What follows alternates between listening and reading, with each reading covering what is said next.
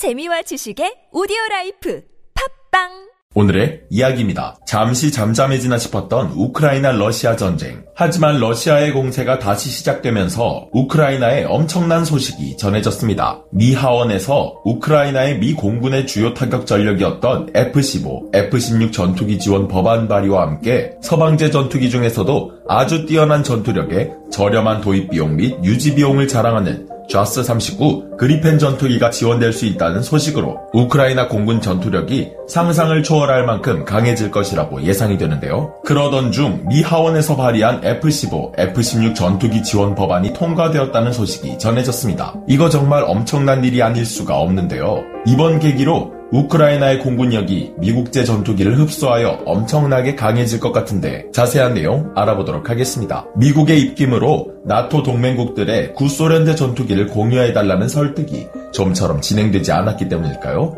일리노이주 출신의 공화당원이자 전 공군 조종사인 애덤 킨징거 의원은 우크라이나 조종사와 운용요원이 미국제 전투기를 사용할 수 있는 훈련을 시켜야 한다는 법안을 발의했었습니다. 현지 시각 7월 15일 미 공화당 하원 의원 애덤 킨징거 의원은 자신의 트위터에 어젯밤 하원은 미국에서 우크라이나 전투기 조종사 훈련을 승인하는 초당적 우크라이나 전투기 조종사법을 통과시켰습니다. 저는 상원이 이 중요한 법안을 대통령의 책상으로 가져갈 것을 촉구합니다. 라는 글을 게재했는데요. 7월 14일 2023년 국방수권법의 일환으로 우크라이나의 F-15, F-16 같은 미국제 전투기 100여 대를 지원할 수 있는 자금 지원을 승인한 미 하원. 우크라이나는 현재 제공권을 장악하고 하루에도 수십 소티씩 출격하며 공군력을 키우고 있습니다. 여기에 더해 미 하원의 미국제 전투기 훈련 및 기종 전환 지원에 대한 법안이 통과되어 몇 달 내로 우크라이나에는 미국제 전투기들이 지원되면서 공군력이 어마어마하게 강해질 것으로 예상되는데요. 미국 입장에서는 우크라이나의 F-15와 F-16 전투기 등을 지원하여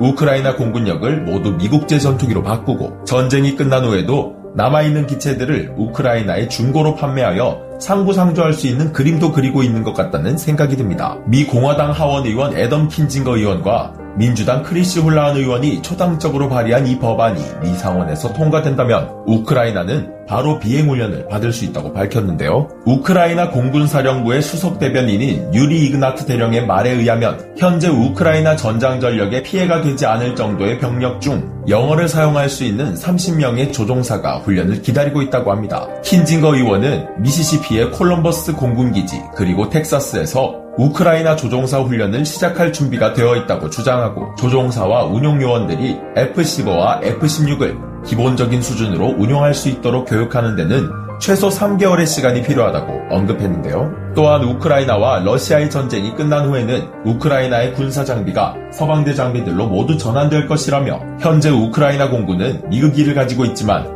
이제는 더 이상 부품조차 구하기도 어려울 것이기에 서방제 전투기 지원이 필요하다고 강조했다고 합니다. 미 공군의 치장물자 중 상태가 좋은 F-15와 F-16을 공유하고 차후 우크라이나가 미국제 전투기를 신규로 구매하는 방안이 논의 중인 것으로 알려지는 가운데 일각에서는 이러한 미국의 전투기 공급이 미국과 러시아와의 전쟁으로 이어질 가능성이 있다고 보도되기도 했는데요. 미국 중심의 세계를 원하지 않는 푸틴이 과연 어떤 자세를 취할지 궁금해지기도 하지만 미국과 러시아의 전쟁으로 이어져 더 많은 희생자가 생기지 않기를 바랍니다. 현재도 러시아가 우크라이나 영공의 제공권을 잡지 못하고 있는데 미국제 전투기들과 서방제 강력한 기갑 전력들이 역공세에 들어가게 된다면 러시아는 어떤 대응을 하게 될까요? 러시아는 우크라이나를 상대로 핵무기를 사용하지 않고 전쟁에서 승리할 수 있을까요? 오늘의 이야기 마치겠습니다.